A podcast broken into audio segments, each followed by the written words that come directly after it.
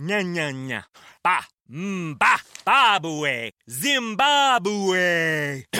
the broken Bunsen burner burns so bright. South. Jamie. Southeast Asian Peninsula. Hey, hey, Jamie. Yes. I think the only line we need from you today is drivers who switch to progressive could save big. Cool. I just gotta finish my warm ups. foul, foul, throw in the towel. History, history. Switch to history, Progressive history. today. Santa ski slalom in a salmon skin suit. Progressive Casualty Insurance Company and affiliates. Lá então. Mateus capítulo 5. Nós estamos nessa série que tem sido fruto de grande reflexão para o nosso coração.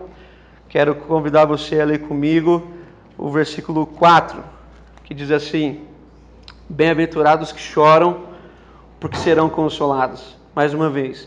Bem-aventurados que choram, porque serão consolados. Que Deus nos abençoe em nome de Jesus. Amém. Amém, irmãos. Ah, nós estamos então nessa série do Sermão do Monte. Quero apenas recapitular rapidamente.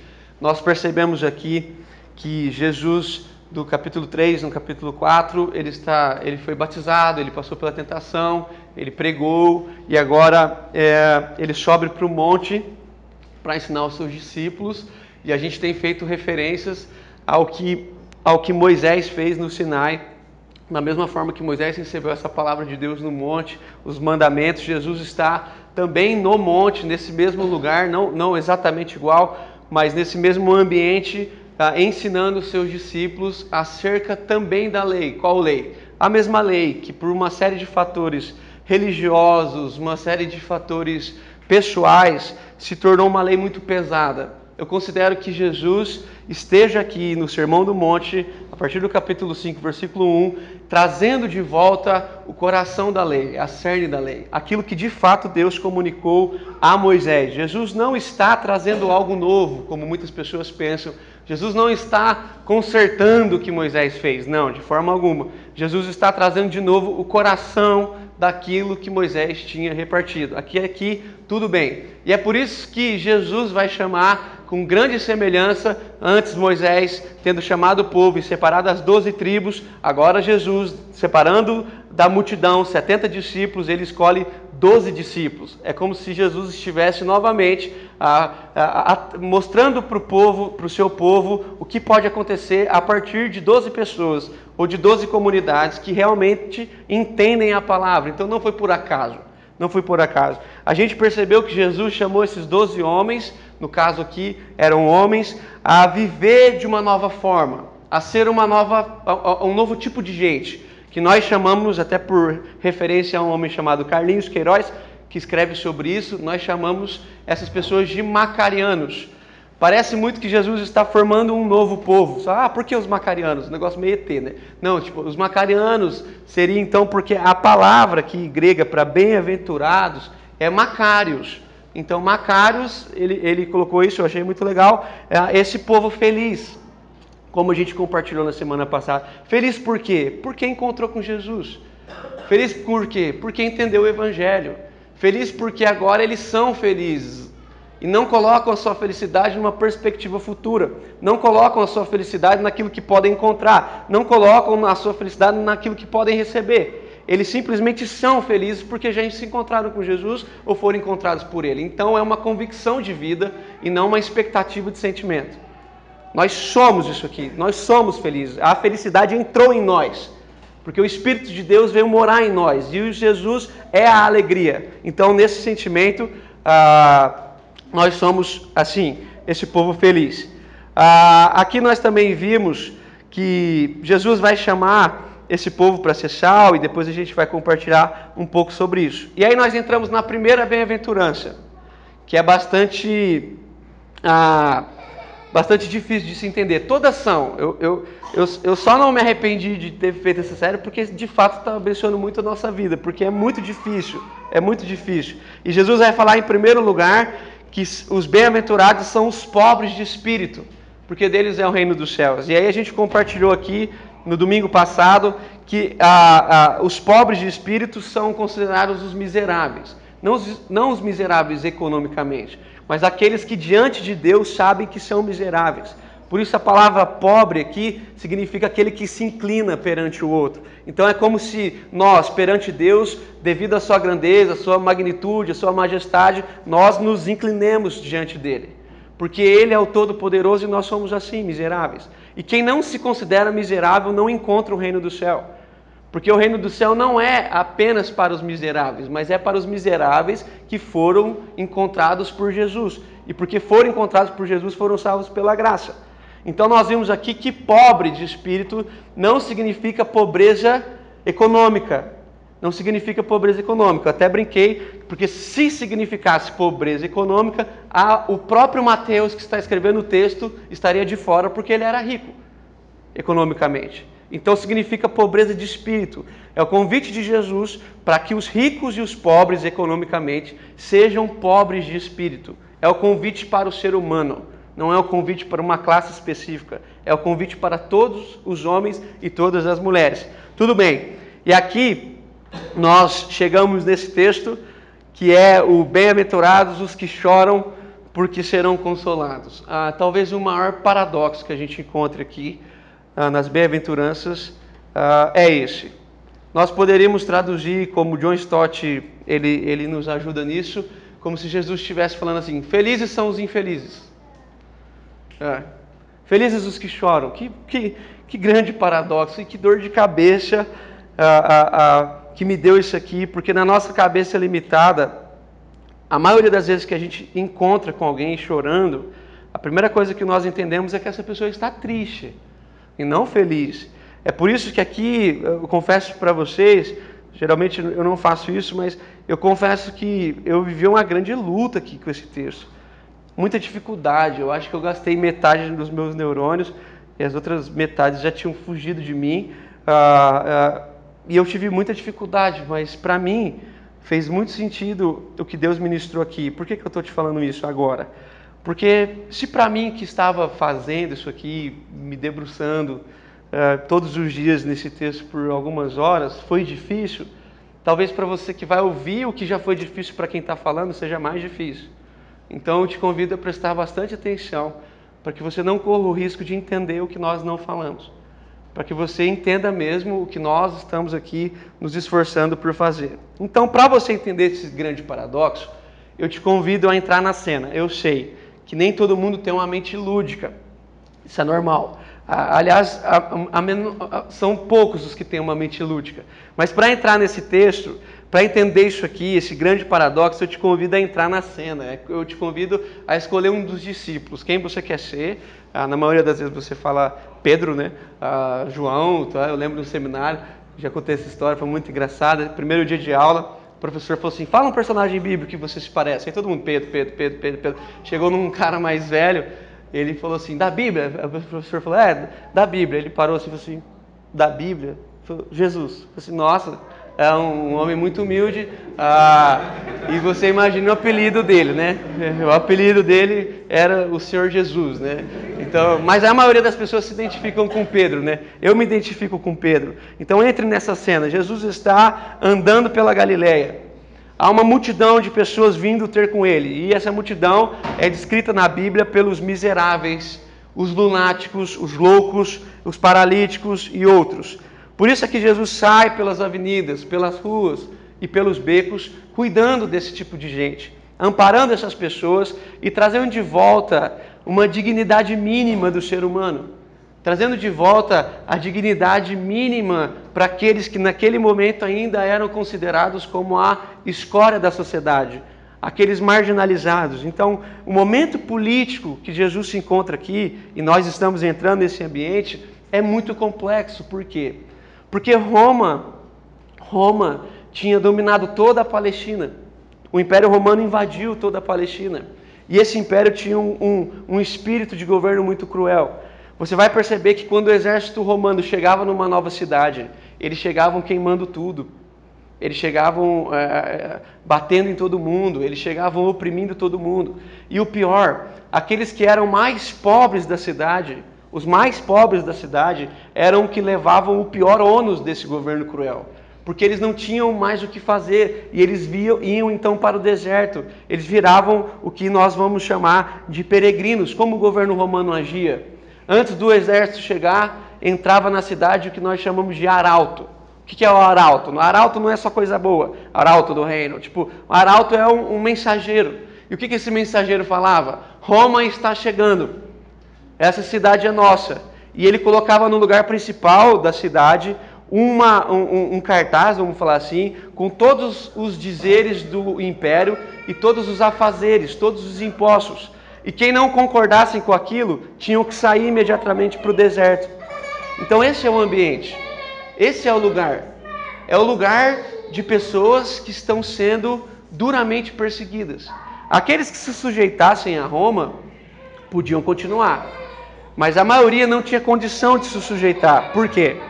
porque o imposto era muito alto. E é desse tipo de gente cruel que o César está impondo o seu governo. E esses que já eram pobres agora se tornam miseráveis. E por isso eles vão vagar por todos os lugares. E quando eles estão vagando por todos os lugares, eles se encontram com um homem chamado Jesus de Nazaré. Jesus de Nazaré, que ao contrário do imperador, valoriza essas pessoas, conversa com elas, ah, ah, cura essas pessoas. Então, o grande público de Jesus não era o público da religião. O grande público de Jesus eram os miseráveis sofredores do Império Romano. Era aqueles que foram oprimidos pelo Império Romano. Então, grande, grande, há um grande encontro desses irmãos quando vem Jesus, quando, quando se deparam com Jesus e reparam que Jesus curava essas pessoas, valorizava essas pessoas, e por causa disso, esses irmãos que nós temos na Bíblia como miseráveis, eles começam a achar que Jesus de Nazaré seria um novo rei, um novo imperador. E por várias vezes você vai encontrar na Bíblia que eles tentam pegar Jesus para fazer dele o rei. Mas a conversa de Jesus não é política. É muito difícil da gente entender. A conversa de Jesus não é política. Porque se fosse política, Jesus tinha aceito o desafio e se tornado o melhor rei que Jerusalém e que Roma poderia ter. A conversa de Jesus é do Espírito. E através do Espírito você pode ser um ser político.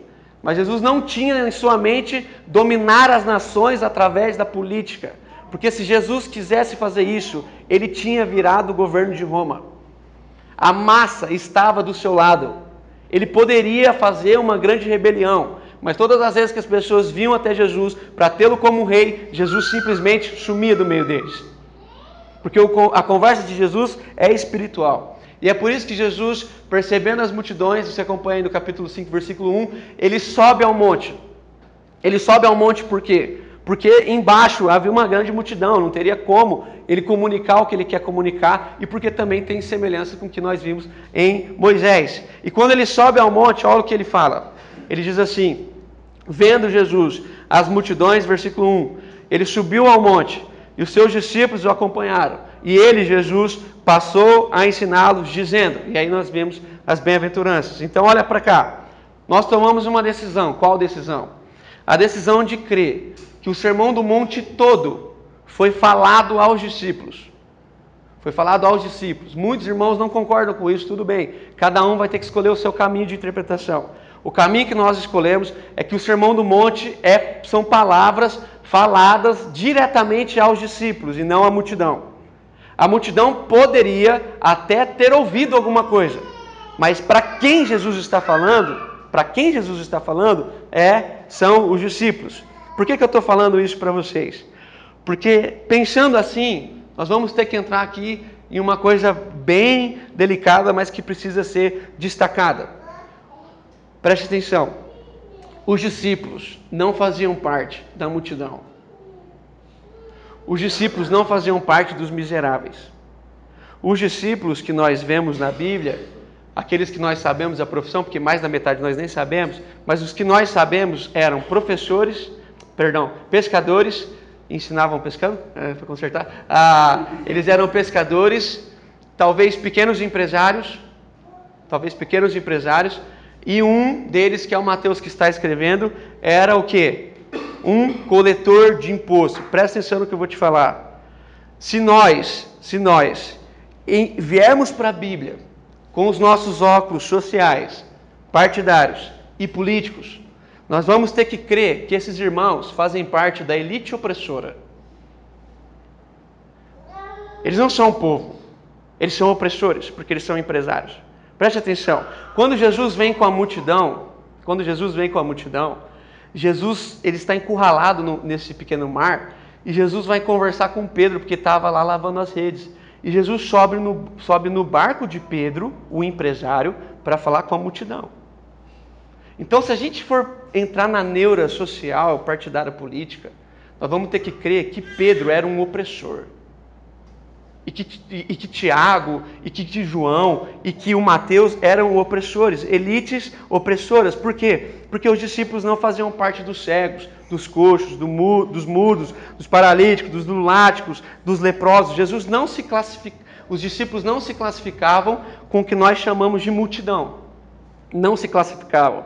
Eles eram ah, pessoas ah, que, que, que, que, tinham seu trabalho, que foram convidados por Jesus enquanto estavam trabalhando. Jesus está passando com a multidão, ele vê Mateus na frente do seu empreendimento, na frente da sua coletoria, e ele chama Mateus enquanto ele trabalhava cobrando impostos. Se nós formos para esse texto com as lentes da, da, da, da de qualquer tipo de, de, de, de visão política, nós vamos ter que crer que Mateus é um opressor e que Jesus então é um opressor porque chama opressores. É por isso que aqui nós temos que focar numa grande verdade bíblica, que quando nós vamos carregados com esse tipo de visão que cada vez mais atinge a juventude brasileira, os jovens cristãos perderam o DNA, na sua grande maioria, perderam o DNA do evangelho e fazem com que o evangelho tentem se encaixar no, no, seu partidarismo. Não é o evangelho que dita as coisas, é o partidarismo que tenta caminhar com o evangelho. Não. Nós vamos perceber aqui que quando Jesus vai dizer a primeira bem-aventurança, ele diz: Bem-aventurados são os pobres de espírito. E esses irmãos que preferem essa visão social político partidária, eles vão ler apenas: Bem-aventurados são os pobres. E vão achar que porque uma pessoa é pobre, só pelo fato social, econômico, ela já está no reino. Mas eles não conseguem ler que Jesus está dizendo pobreza de espírito e que a conversa de Jesus é um convite ao ser humano. Porque se fosse só para o pobre, o que seríamos de nós que somos ricos? Ou você acha que tem alguém pobre aqui dentro? O que seríamos de nós? Estaríamos condenados ao inferno só porque Deus nos deu uma condição melhor do que a grande maioria do nosso país? Não faz sentido. É por isso que o convite de Jesus é para o ser humano. É para o ser humano. Então, aqui, entenda o grande desafio que nós estamos lidando. Aqui, ao mesmo tempo que nós não, não podemos perder, não podemos é, ficar perdidos numa leitura social, nós também não podemos olhar para as bem-aventuranças sem uma leitura social. Que aí é um grande conflito. É um grande conflito. Porque essa leitura não é apenas social, ela deixa de, ela deixa de ser totalmente. E não é. Aí os irmãos vão olhar e vão dizer assim: bem-aventurados os que choram pelos seus pecados. Aí começa também a, a, a trazer espiritualidade, num sentido negativo, para todas as coisas. Então, qual que é o nosso desafio aqui perante esse texto? O nosso grande desafio é encontrar uma maneira equilibrada de lidar com as palavras de Jesus. Porque, embora não fosse apenas um discurso social, na frente dele há uma multidão de miseráveis. E o que ele está falando tem tudo a ver com o lugar que ele está. O que ele está falando tem tudo a ver com o ambiente que ele está inserido. Então vamos lá. Nós não podemos nos perder no sentido de que é, há sim uma grande opressão romana. Nós, mas nós não, nós não podemos nos perder no sentido espiritual demais de todas essas coisas. Então, para mim, o grande desafio desse texto se resume no equilíbrio. Vai falar assim, Daniel, por quê? Vou falar uma coisa séria. Jesus, Jesus, uma coisa que nossos irmãos não estão vendo, e eu tenho muito, muita paz, ao mesmo tempo meio medo de falar isso, é que antes de dizer bem-aventurados são os pobres, para a mesma multidão, no capítulo 4, versículo 17, Jesus disse assim: arrependei-vos. Então presta atenção. Para a mesma multidão, Jesus vai dizer: arrependei-vos. Então não é a respeito da sua condição social, é a respeito da condição do ser humano. Todos nós, todos nós, precisamos de arrependimento. Então, antes de dizer bem-aventurados, Jesus disse: arrependei-vos. Guarde isso no seu coração. A primeira palavra que Jesus proferiu, a primeira palavra que Jesus proferiu em seus sermões foi: arrependa. Arrependei-vos. Não foi outra coisa. Então isso já classifica que Jesus, apesar de muitas vezes a gente ver que há sim um embate social em tudo que Jesus fala, mas Jesus está lidando com a esfera espiritual. Então não é o fato de eu ser pobre, não é o fato de eu ser rico, há o fato de eu ser um ser humano. E segundo Paulo, todos os seres humanos carecem da glória de Deus, estão perdidos. Então Jesus vai falar com o ser humano, com o ser humano, comigo, com você, independente das nossas classes sociais. Eu não posso, obviamente, dizer que o rico social ele tem mais dificuldade de se considerar um pobre de espírito. Porque ele tem muito mais coisa para abandonar do que aquele que é pobre social. Mas independente disso, independente disso, Jesus está falando para mim e para você: sejam pobres de espírito, se considerem miseráveis, miseráveis, miseráveis. E Paulo diz isso: miserável homem que sou. E aí depois nós vamos perceber que é para esses irmãos que Jesus fala do arrependimento, que Jesus vai falar para os discípulos para que eles seriam sal da terra, luz do mundo, ou seja, a espiritualidade que Jesus quer demonstrar para esses irmãos discípulos é uma espiritualidade que precisa conectar o que eles pensam de Deus com o que eles estão vivendo socialmente.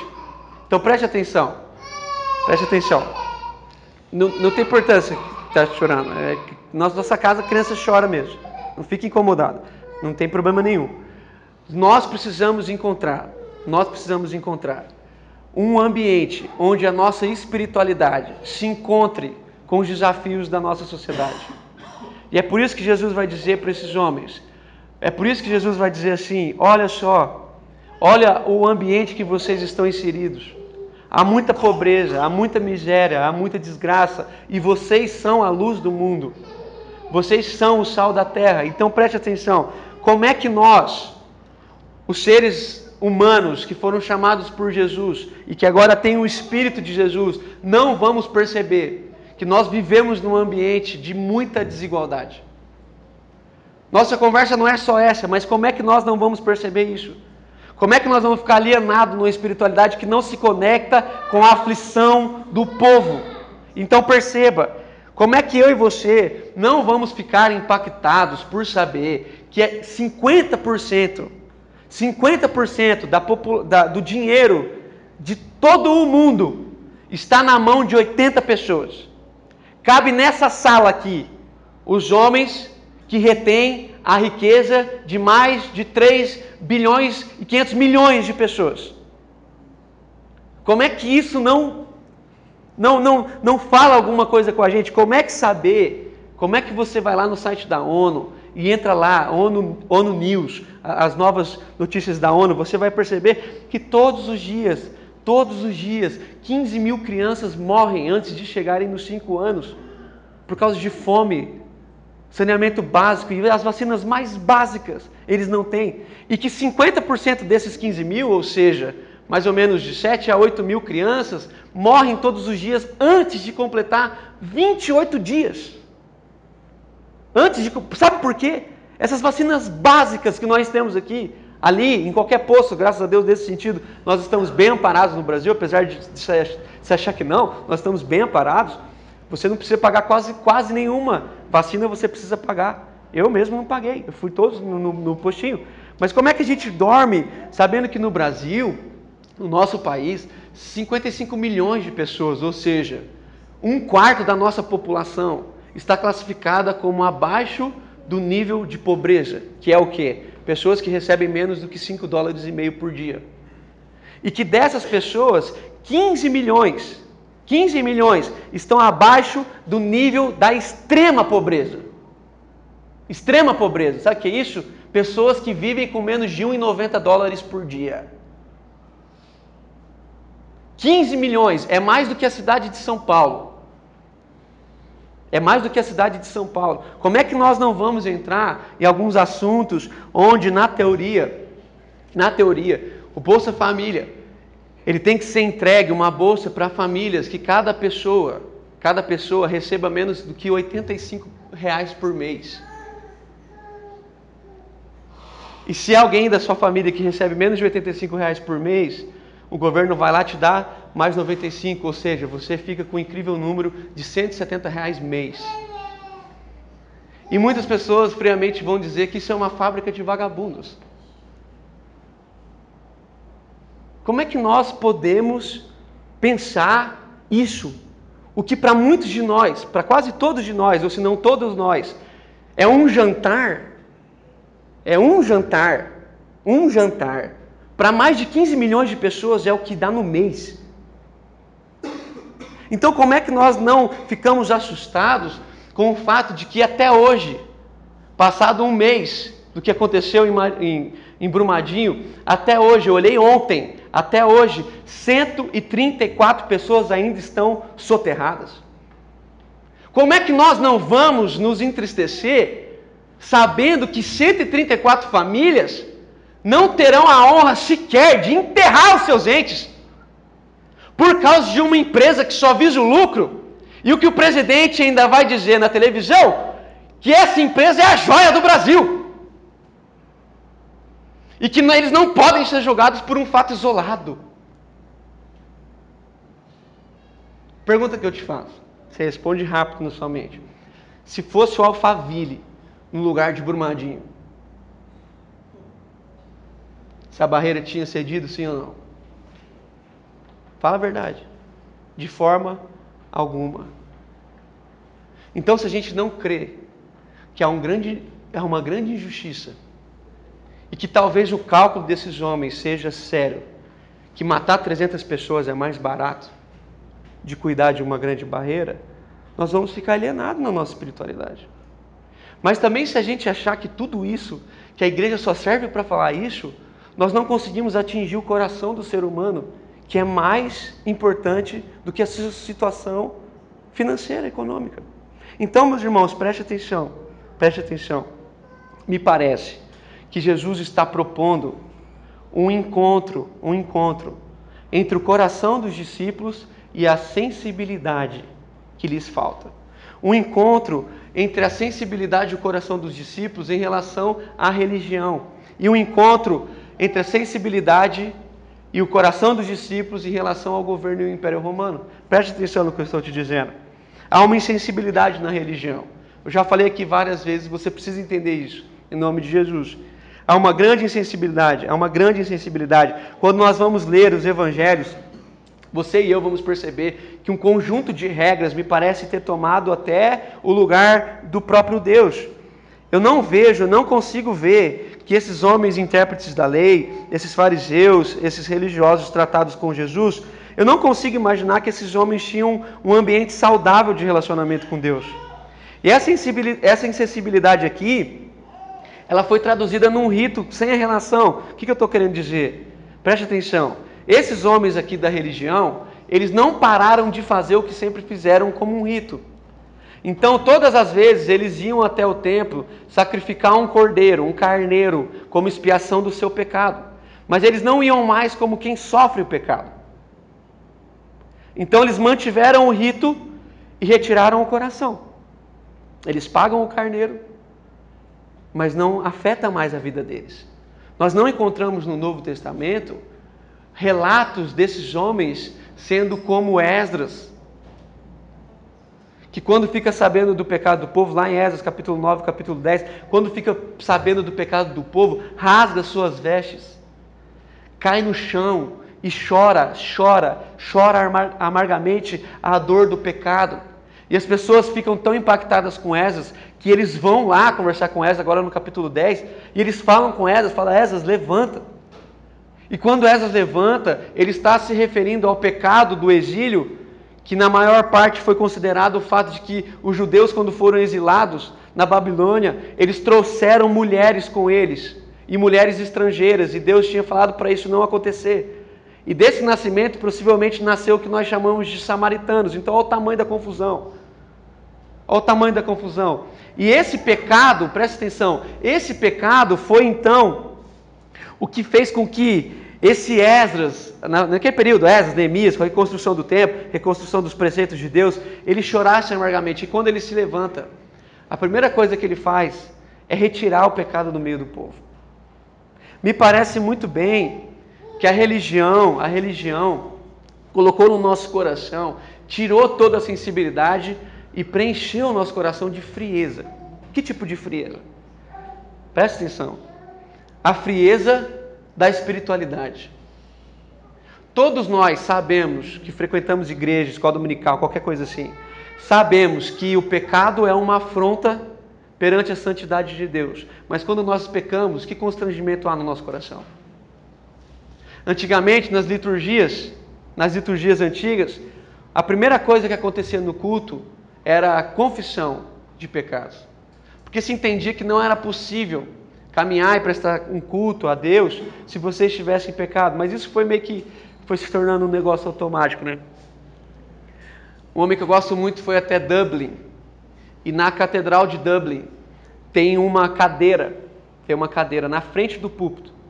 E essa cadeira era reservada para confissão de pecados. E quando eles fizeram essa excursão lá em Dublin, na catedral, esse homem perguntou para aquele o líder da comunidade, daquela igreja: Quanto tempo você acha que faz que ninguém senta nessa cadeira para confessar os seus pecados? Ele falou: mais de 100 anos. O que era para nós, o povo de Deus, grande constrangimento, se tornou uma grande frieza. Fala para mim, fala para mim, qual foi a última vez que um pecado seu te constrangeu? Roubou o seu coração, te levou para o pó, te levou para o chão, ou não? Ou não. Quando eu ficava lendo esse texto, a primeira pessoa que eu tentei aplicar essa é a verdade foi na minha vida. Eu fiquei pensando, meu Deus, qual foi a última vez que um pecado me entristeceu? Aonde está a minha sensibilidade de saber que Deus me ama tanto e se entregou por mim e o que eu faço por Ele é pecar constantemente e, na maioria das vezes, com os mesmos pecados? E esse negócio foi criando uma crosta no nosso coração e não há mais pelo menos na minha vida, um constrangimento, há medo. Medo do quê? Do que pode vir, das consequências. Então nós não nos constrangemos mais pelo fato de pecarmos, nós ficamos com medo pelo que vai acontecer com a gente. Então qual é o constrangimento que existe? Constrangimento existe quando um casal é, é, de namorado tem uma relação sexual ou quando eles descobrem que estão grávidos? Porque se não descobrir, não há constrangimento. Qual é o constrangimento de um homem, e agora nós vamos viver, infelizmente, isso agora no carnaval, que bebe a noite inteira e pega o seu carro e vai para uma estrada e dirige? Nenhum, se ele chegar bem em casa, nenhum. Agora, se ele matar alguém no meio do caminho, você está tentando entender? Qual é o constrangimento que existe de um cara ou uma mulher que está enfiado no, no, nos mares da pornografia? Nenhum, até que a mulher dele descubra. Então, o que eu estou querendo te dizer, e que eu estou dizendo para mim, é que Deus está chamando os discípulos a uma sensibilidade, de uma espiritualidade saudável, que se constrange, sim, primeiramente com o nosso próprio pecado. Quando eu leio Esdras, quando eu leio Davi, Salmo 32, Davi diz assim: enquanto eu calei os meus pecados, os meus ossos estremeceram dentro de mim. Estremeceram diante de mim. Há um conflito. Então confessei os meus pecados, a minha, iniquidade não mais ocultei. Então você vê um Davi antes, um Davi depois. Mas quantos de nós sofremos dores? A sensação de que os nossos ossos estão tremendo dentro de nós, porque nós pecamos. Quantos de nós? Sejamos sinceros, o que, que aconteceu? Deus mudou ou foi a gente? Então eu, eu quero crer, eu quero crer que Deus está nos chamando também a essa sensibilidade. Há um homem chamado, você pode ler a história dele na internet, chamado David Brenner. Ele, a história dele conta que ele é um, é um missionário americano, depois você lê, viveu no século XVIII, foi um missionário no meio dos índios. Muito interessante a história dele. Esse homem morreu longe da sua amada, de tuberculose, pesando menos de 40 quilos no meio da tribo. E quando encontraram seus diários, olha o que encontraram em uma das suas orações escritas, na sua devocional. Diz assim o diário dele: Em minhas devoções matinais, minha alma desfez-se em lágrimas e chorou amargamente por causa da minha extrema maldade e vileza. Um homem que deixou sua família, não estou nem dizendo que está certo ou errado, mas ele deixou por esse tempo que foi para o meio dos índios no século XVIII sem nada, com tuberculose, dizem que ele cuspia muito sangue, mas ele não parava de, de, de levantar cedo e orar. Ele vai dizer: Eu, a, a, nas minhas devoções, a minha alma se desfazia de tristeza e eu chorava amargamente por causa da minha maldade. Se esse homem é mau, o que sobrou para mim? Eu temo dizer que quanto mais frios nós vamos ficando, certamente, mais hipócritas a gente vai, vai ficando. É por isso que Jesus denunciou várias vezes o que? A hipocrisia. Então preste atenção. Jesus diz assim para os discípulos: vocês precisam retomar a sua sensibilidade. Bem-aventurados são os que ainda choram.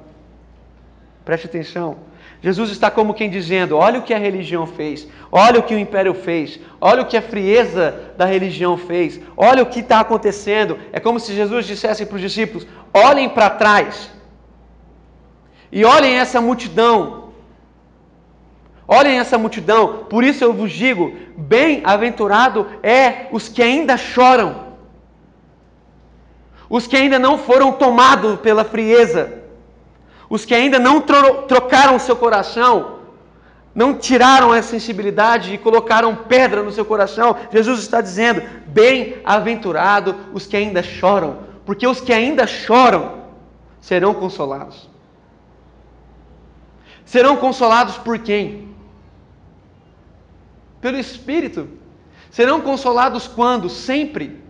Mas para sempre, o que nós chamamos de glória eterna. Então nós vamos ver uma coisa muito interessante, que o próprio Jesus chorou. Então entenda uma coisa: bem-aventurados que choram, não está falando aqui para os chorões.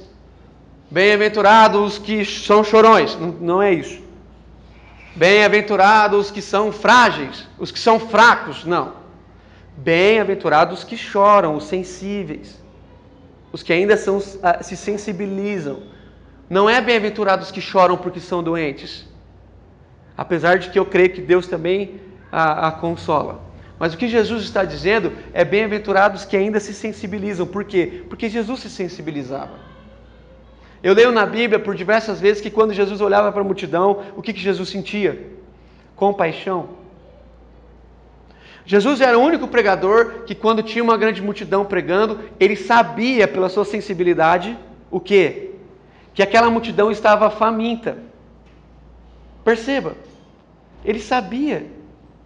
Jesus, ele é um homem que por duas vezes temos narrado nos evangelhos que ele chorou.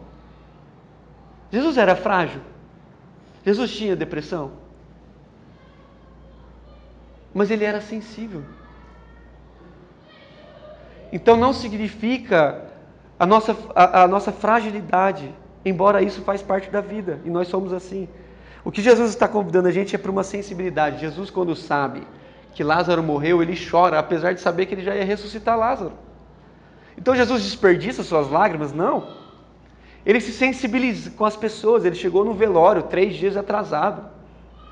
O homem já estava cheirando mal e ele chora. Jesus chora quando ele entra na cidade de Jerusalém, como nós conhecemos como entrada triunfal.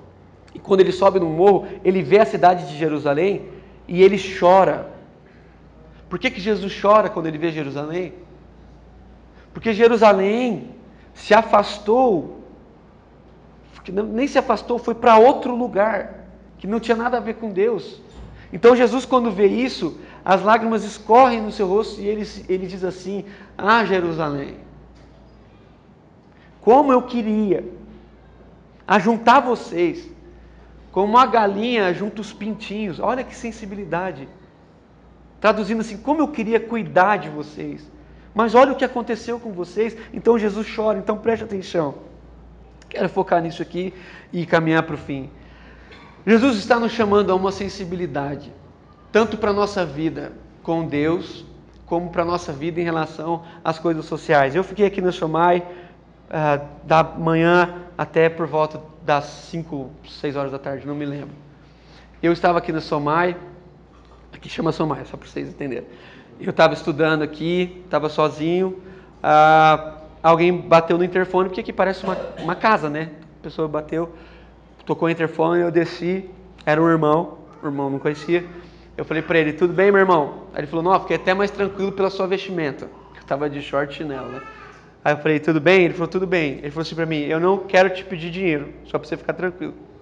Eu falei, é que você tá chegando, não tô tranquilo, mas beleza. É, eu falei, o que, que foi? Ele falou assim, eu só queria comida. Como eu ia ficar aqui na Somai, eu trouxe pão. Mas como era só eu, eu trouxe só pão pão com pão, o recheio era o miolo. Então, ah, aí eu, eu esqueci, estava muito corrido, eu vim só com pão. Aí eu fui na cozinha, só tinha as coisas do churrasco, que, que obviamente estão cru, e o pão. Aí eu voltei lá e falei assim para ele, seguinte, irmão, eu só tenho um pão. Falei para ele, um pão. Ele falou, tá bom. Eu falei, não, mas eu não vou te dar. Sem chance. Aí falou assim, por quê? Eu falei, não, porque só tem pão, não tem presunto, não tem queijo, não tem, não tem, velho, não tem nada, só tem um pão. Sabe o que ele me falou? Ele falou assim, se você soubesse quantas vezes eu já revirei os lixos para encontrar um pão seco. Aí eu falei, sério? Eu falei, é. Eu falei assim, mas eu não vou te dar um pão. Ele falou assim, por quê? Eu falei assim, porque nem eu vou comer esse pão. Eu vou almoçar. Eu trouxe aqui, mas já me arrependi de não ter trazido as outras coisas. Então não vou te dar esse pão. Ele falou, não, mas eu quero pão. Eu falei, mas eu não vou te dar o pão. Aí ele falou assim, por quê? Eu falei, porque eu não comeria um pão, eu não acho justo que você coma. Ele falou, mas eu não quero dinheiro. Eu falei, mas eu não tenho outra coisa. Eu falei, ou você pega o dinheiro ou você não leva o pão, velho. Porque o pão eu não te dou. Eu não te dou, não aceito que você coma isso de almoço. Aí eu dei um, uma oferta para ele lá, que dava para ele comer em algum restaurante, ele falou um pouquinho de, comigo e ele se foi. Aí a gente conta essas coisas, alguém, às vezes a gente faz essas coisas, alguém vai dizer assim: Ah, mas você deu dinheiro? Eu não dou. Olha, assim, fala isso para qualquer pessoa, mas nunca fala para mim para a gente não ter problema. Por que, que você não dá dinheiro? Ah, porque se ele vai comprar pinga, o problema é dele. Ele me falou que quer comer, eu estou acreditando. Se ele mentiu para mim, quem que está errado? Ele. Agora, como é que eu não me sensibilizo com o irmão? Eu não consigo entender. Como é que eu não me sensibilizo? Sabendo que eu voltaria para casa, estaria tudo tranquilo, uma maravilha. E sabe o pior? Esse cara bateu aqui na hora que eu estava escrevendo isso aqui, sobre a sensibilidade em relação aos outros. E na hora que eu olhei para ele, eu falei: olha a chance que Deus está me dando. Olha a chance que Deus está me dando de poder já logo colocar isso em prática. Isso acontece, irmão. Se você começar a orar, as pessoas vão chegar até você. Então preste atenção, em nome de Jesus. Em nome de Jesus. Aqui, aqui eu e você estamos sendo chamados, convocados a uma sensibilidade. E eu estou tão ruim de sensibilidade que nem tentando eu consegui. Eu fiquei lá orando, botei uma música, tal, eu tenho essas coisas, eu boto lá, calmaria chama. Chama calmaria. Eu boto lá, pé, fica bim, bim, bim, barulho de água, os assim, e eu fico lá. Pá. Aí eu comecei a pensar, Deus, tal, bibibi. Aí eu fui vasculhando meu coração. E a pergunta que eu fazia para Deus era assim: quanto tempo faz que eu não me arrependo? Sabe o que Deus trouxe à minha memória? Há uns 15 anos atrás, não, 15 não, há uns 12 anos atrás, quando eu, ainda morava em São José do Rio Preto, quando pelas manhãs eu acordava para meditar. E eu orava de joelhos, dentro do banheiro escondido, porque eu tinha vergonha de orar de joelhos, apesar de ter uma família crente, que coisa mais sem sentido.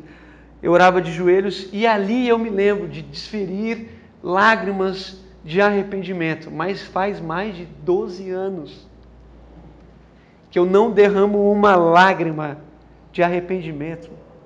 Já derramei de remorso. Eu choro vendo filme. E sabe qual que é o filme que mais me pega? Olha como eu sou ruim. Filme de cachorro. Marley e eu, vai chegando no fim, eu já desligo, falo, ah, é forte demais. forte demais. Guerra. Coração valente, o cara cortando o pescoço. Comeu pipoca aqui, ó. Botou um cachorro para sempre ao seu lado. Meu Deus. Eu começo a chorar. Aí eu fiquei, olha como eu sou ruim. Porque isso não tem nada a ver com o que Jesus está falando, não significa que eu não possa chorar, me emocionar. Mas a pergunta que eu me fiz é como é que eu me emociono com uma ficção que nem é com gente. Mas quando o assunto é gente ou é Deus, não cai uma lágrima no meu olho e olha como eu sou. Eu fiquei lá assim, vou chorar, mano. Eu tento, não é possível.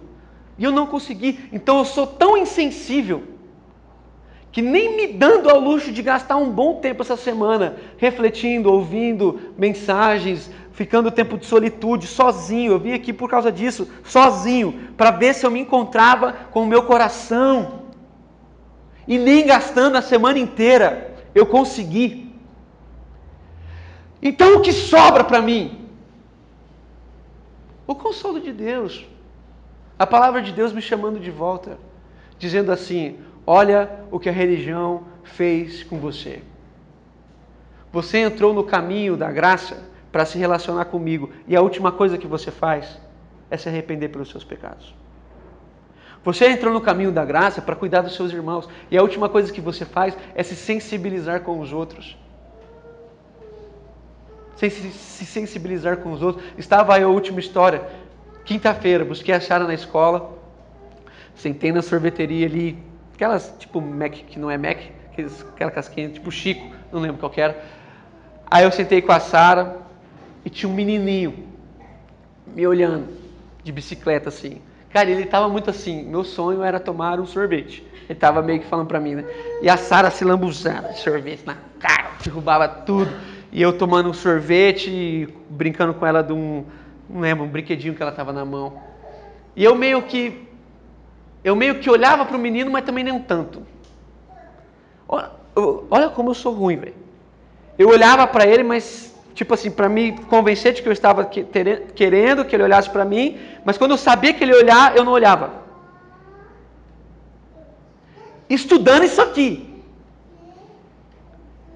E eu sabia que se ele olhasse para mim e eu estivesse olhando para ele, ele ia falar: ah, Eu quero uma casquinha que devia custar R$ 2,50. E aí o que aconteceu? Olha como Deus, eu estou confessando um pecado aqui. Olha o que Deus fez comigo. Para uma mulher com uma criança. Vai lá conversar com o moleque. Ela nem tinha entrado no, no, no coisa ainda. Que era o mercado. Ela vai lá e fala assim para o menino: Você quer um sorvete? Eu falei: Como ela sabe?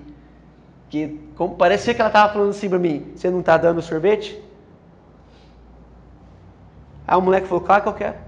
E ele entrou pegou o sorvete, saiu feliz da vida. E sabe o que ele fez? Ele gritou, esqueci o nome do menino, por exemplo, Felipe, olha! E correu para dividir com o cara. Aí eu fiquei bacana, né? Aí eu corri para casa e falei para Deus: o que está acontecendo com o meu coração? Eu luto por isso. Eu me dedico integralmente para entender esse negócio aqui. Integralmente. Mas parece que meu coração não mais penetra nada. E eu orei a Deus, falei assim, Deus, eu, por favor, por favor, por favor, não faça mais isso comigo. Ou pelo menos não me deixe fazer isso com o Senhor. E quando eu li esse texto, eu perguntava para Deus: o que farei eu para encontrar-me de novo com a sensibilidade? Eu olhava para Deus e perguntava para Ele assim: Senhor, será que um dia novamente eu vou chorar porque pequei? Ou eu vou viver sempre com medo de que saiba o meu pecado? Então, em nome de Jesus, em nome de Jesus, eu queria orar com você, porque quando Jesus diz: Bem-aventurados os que choram, Jesus está dizendo assim: Bem-aventurado os que ainda choram, apesar da religião, e apesar das mazelas, e apesar dos partidarismos, e apesar de tudo, bem-aventurado. Jesus está nos convocando à sensibilidade. Jesus está dizendo assim: Eu fui aí e chorei, porque eu me sensibilizei. E Jesus não está dizendo assim, então saiam pranteando que nem os caras malucos. Não, Jesus está dizendo assim, de forma alguma, Deixe com que a religião transforme o coração de vocês num coração de pedra. Então, em nome de Jesus, eu quero isso para mim, eu quero isso para você. Eu não admito uma religião que me distancie do meu Deus. Eu não admito uma religião, uma religião que me leve para longe do Deus que veio na terra e se sacrificou por mim e não há mais relacionamento no meu coração. E eu não admito uma religião que não cuide de pessoas. Por isso que eu não admito religião nenhuma. Por isso que eu não admito religião nenhuma. Eu só aceito aquilo que é o Evangelho. E que não fecha numa religião. Em nome de Jesus. Não é para a gente ficar triste. Porque Jesus está dizendo assim: ainda que vocês chorem, vocês serão consolados. Agora, quem não chora na sensibilidade, e Mateus, perdão, Lucas vai dizer assim: ai do que dos que ainda ficam rindo. E Jesus vai dizer, Jesus vai dizer, bem-aventurados são os que choram porque serão consolados. Porque, ó, escuta, vou falar e acabou. Vou falar e acabou. Aqueles que choram na sua sensibilidade em nome de Jesus se encontrarão com o Pai. E com o Pai será pelo Pai terá suas lágrimas enxugadas. A palavra nos diz, a palavra nos diz que aqueles que se encontrarão com o Pai viverão num lugar onde não haverá mais lágrima, nem choro, nem dor, nem, nem ranger de dentes. Está entendendo isso? A palavra está dizendo: aqueles que se encontrarão com o Pai terá os seus, as suas lágrimas enxugadas por Ele. Mas a palavra está dizendo: se nós não nos sensibilizamos, nós viveremos para sempre sofrendo do inferno. Eu quero me encontrar com o Pai. Eu, eu acho que você também quer. Então, em nome de Jesus, queria que você fechasse seus olhos e revisitasse o seu coração nessa manhã.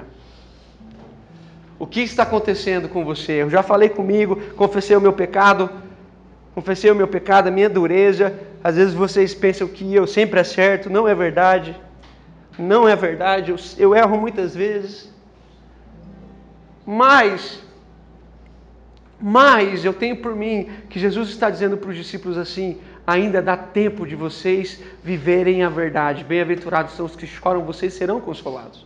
Em nome de Jesus, feche seus olhos. Feche seus olhos. Revisite o seu coração. Revisite o seu coração. Pense, em nome de Jesus, pense. Pense. Como é que está seu relacionamento com Deus? Como é que você lida com a santidade? Como é que você lida com a sua oração? Como é que você lida com a sua leitura? Como é que você lida com o culto? E principalmente, como é que você lida com o pecado? Mas pense também, como é que você lida com o ser humano? Todos eles, como é que você lida comigo? Como eu lido com você? E como nós lidamos com qualquer pessoa em qualquer tipo de situação? Em nome de Jesus, Pai, nessa manhã nós estamos aqui celebrando a vida que temos em Ti. Nós queremos crer que nós já somos felizes, porque nós, na felicidade que o Senhor depositou no nosso coração, recebemos do Senhor toda a sensibilidade. E nós temos condições, condições de derramar lágrimas agora pela nossa condição com o Senhor. Nós temos condições de voltar e de perceber que o Senhor tanto nos amou o que essa palavra deveria causar no nosso coração. Deus amou ao mundo. E muitas vezes não causa nada, porque nós nos acostumamos com isso. E tivemos nosso coração friamente endurecido. Então, em nome de Jesus, promove, promove um encontro entre o nosso coração e a sensibilidade, para que nós venhamos a viver na alegria depositada em nós, com toda a sensibilidade do Senhor em nós, olhando para as pessoas e percebendo que de trás de qualquer pessoa, esteja ela num grande carro, numa bicicleta ou a pé na rua, há um ser humano. Há um ser humano e todos precisam ser vistos como seres humanos. Em nome de Jesus, coloca no nosso coração esses olhos do Senhor de poder é, é, encontrar com as pessoas das mais diversas classes sociais e tratarmos todos iguais, todos iguais, porque todos são seres humanos. Longe de nós, longe de nós, preferirmos algum tipo de gente e despreferirmos outros. Não foi para isso que o Senhor, o Senhor nos chamou. Então nós queremos que, que nós somos bem-aventurados, Porque nós vamos nos reencontrar com essa sensibilidade e com o fato de chorar, não aqui, não na frente dos outros, mas sozinho com o Senhor. Sozinho com o Senhor em nossas orações, pela Sua graça, pelo que o Senhor fez por nós. Éramos nós moribundos, mas o Senhor nos encontrou no caminho e nos salvou pela Sua graça. Agora somos seus filhos em nome de Jesus. Em nome de Jesus. Nissan believes you deserve a car that thrills you. So we have to ask Does your car thrill you? When you hit the pedal, do you get something back? A chill in your spine, goosebumps on your goosebumps. When you take off, do your fingers tighten around the steering wheel? Does your heart beat in your stomach and your breath catch in your chest? Does driving make you feel alive? Because it should. And if your car doesn't thrill you, ours will. This is the new Nissan. The thing about the Home and Auto Bundle from Progressive is that by now you've heard a lot of ads about the Home and Auto Bundle from Progressive. We don't even need the words the Home and Auto Bundle anymore to tell you that you could save big with the ring-tailed lemur from Progressive, or that every hot peach cobbler comes with round-the-clock service and protection. And that's the thing about the goat with magic powers. You've heard a lot of ads about the sushi in Vancouver.